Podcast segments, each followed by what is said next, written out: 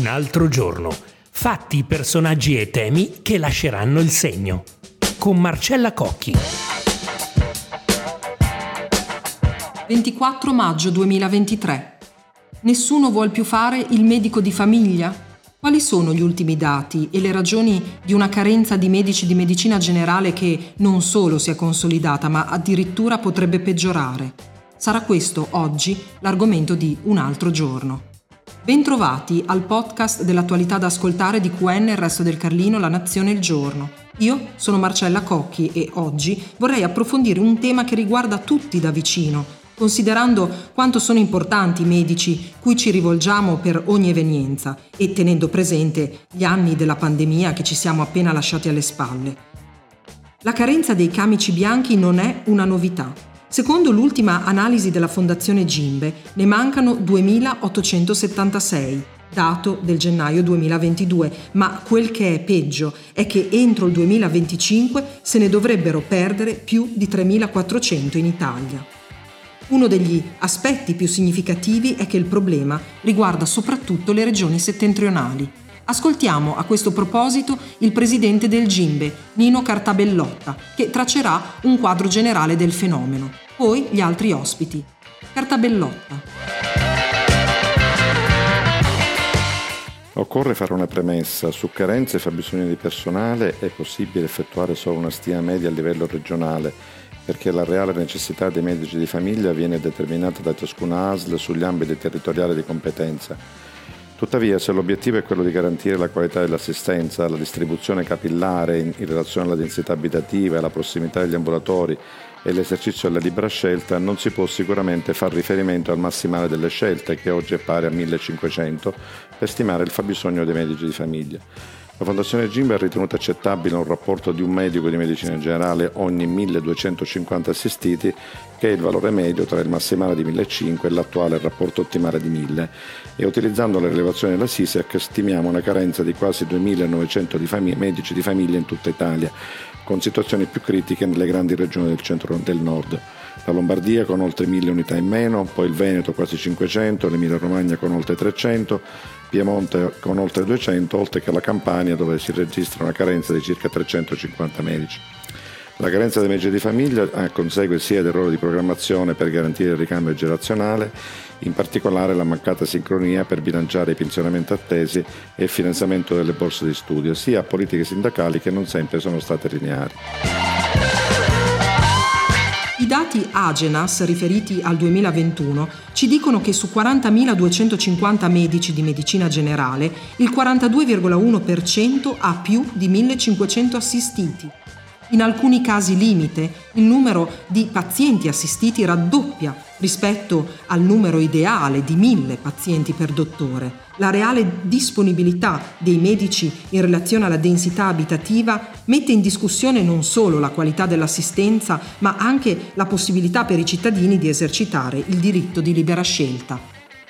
Fiorenzo Corti è il vice segretario della Federazione Italiana Medici di Famiglia. Sostiene che questa categoria addirittura rischia l'estinzione. Dottor Corti, ci può spiegare quali sono le principali ragioni? Ecco, ci sono numerose ragioni legate a questo, questo, grave problema che è la desertificazione dei territori per la eh, mancanza di medici di famiglia. Un, una ragione fondamentale è quella della percezione della medicina di famiglia come se fosse una disciplina di rango inferiore rispetto alle, alle specialità. La medicina di famiglia, per avere il titolo di medico di famiglia si deve fare un percorso a livello regionale di tre anni e mh, questo percorso non è gestito dall'università ed è per questo che noi vorremmo proprio ritornare alle origini e fare in modo come in molti paesi europei la medicina di famiglia diventi una specialità che comporta un titolo un titolo universitario. Ci sono altre ragioni, altre ragioni una ragione strettamente economica legata al fatto che i, i, colleghi che frequentano il corso di medicina generale hanno una borsa di studio che ammonta circa 700 euro al mese, mentre i colleghi che frequentano le scuole di specialità percepiscono il doppio. Questo indubbiamente è un, qualcosa che, che comporta anche il, la, la, preferenza da parte di molti medici del corso di specialità rispetto alla, alla, alla medicina di famiglia. C'è un altro aspetto che riguarda il, la relazione con i pazienti. Tutte le attività professionali mediche eh, che comportano un, un, fronte diretto con, con, gli assistiti indubbiamente si trovano in un momento di grande difficoltà perché c'è un, un, una grande aggressività nei confronti eh, del, mh, mm, della professione perché molti eh, pazienti nel momento in cui non riescono ad esaudire una richiesta, una prestazione diagnostica o un, un ricovero ospedaliero in tempi brevi indubbiamente se la prendono con quello che gli sta davanti a loro con quello che deve prescrivergli la prestazione. E questo indubbiamente è un insieme di, di, di, di criticità che comportano che per esempio a, in Lombardia su 460 posti per il corso di formazione in medicina generale in questo momento hanno iniziato il corso solamente in 300.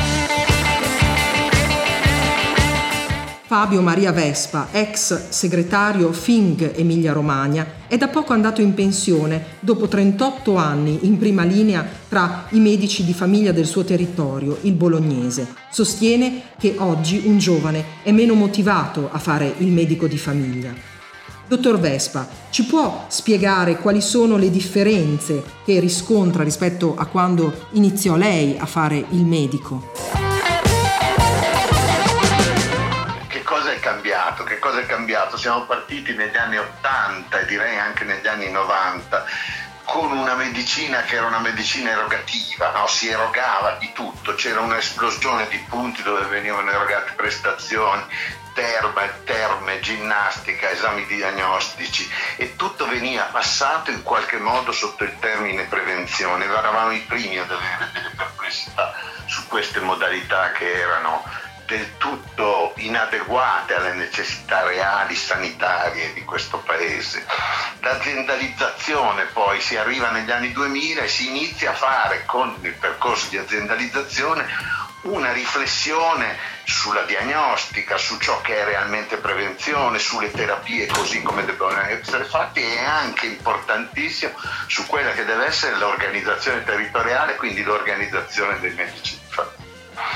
Purtroppo questo periodo, che è stato un periodo molto fecondo, nel quale abbiamo pensato, riflettuto in modo critico, autocritico sul modo di svolgere l'attività di medico di famiglia, ma anche sulle modalità erogative del sistema sanitario nazionale e regionale, ha lasciato posto a un lungo periodo di burocratizzazione che in realtà con, crisi, con, le crisi economiche che si sono susseguite, sono, eh, sono state, la burocratizzazione è stato un modo per nascondere, per limitare, per la limitazione prescrittiva mascherata da eh, difficoltà prescrittive e, e, percorsi complicati.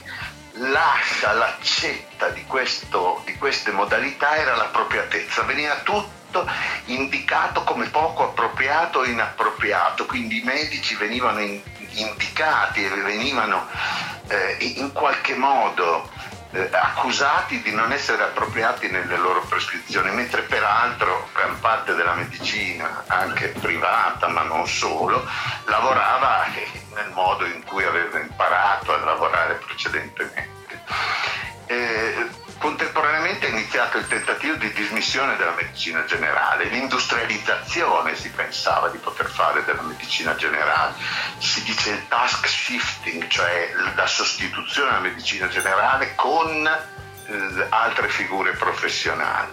Tutto questo ha creato una difficoltà enorme e si è riverberato nelle modalità con cui venivano fatti i corsi per medici di medicina generale che venivano saltati, diminuiti, ritardati, non eseguiti, non fatti, resi poco attraenti, le borse erano la metà di quelle di un'altra specialità. L'incompatibilità, anche questo per un professionista era importante.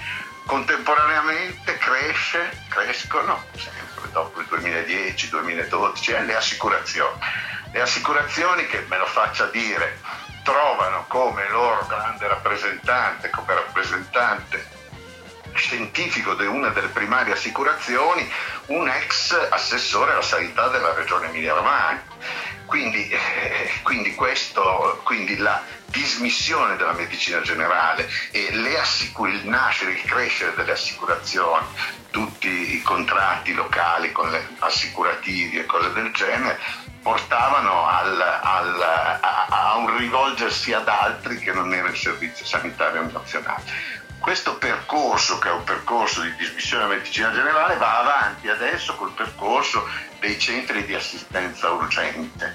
Eh, questi centri di assistenza urgente che dovrebbero affiancare i pronto soccorsi e sui quali la riflessione non è attualmente non è adeguata ed è una riflessione non sulle reali possibilità e capacità e, e skill erogative da parte di questi centri di assistenza urgente, ma si va verso un, un, eh, dei mini pronto soccorso senza nessuna sicurezza né per il professionista né per l'assistito e eh, senza la chiarezza di ciò che può e deve essere erogato. Se ne può parlare molto, le potrei dire tante cose. Grazie per l'ascolto, ci aggiorniamo a domani con un altro giorno se vorrete ascoltare.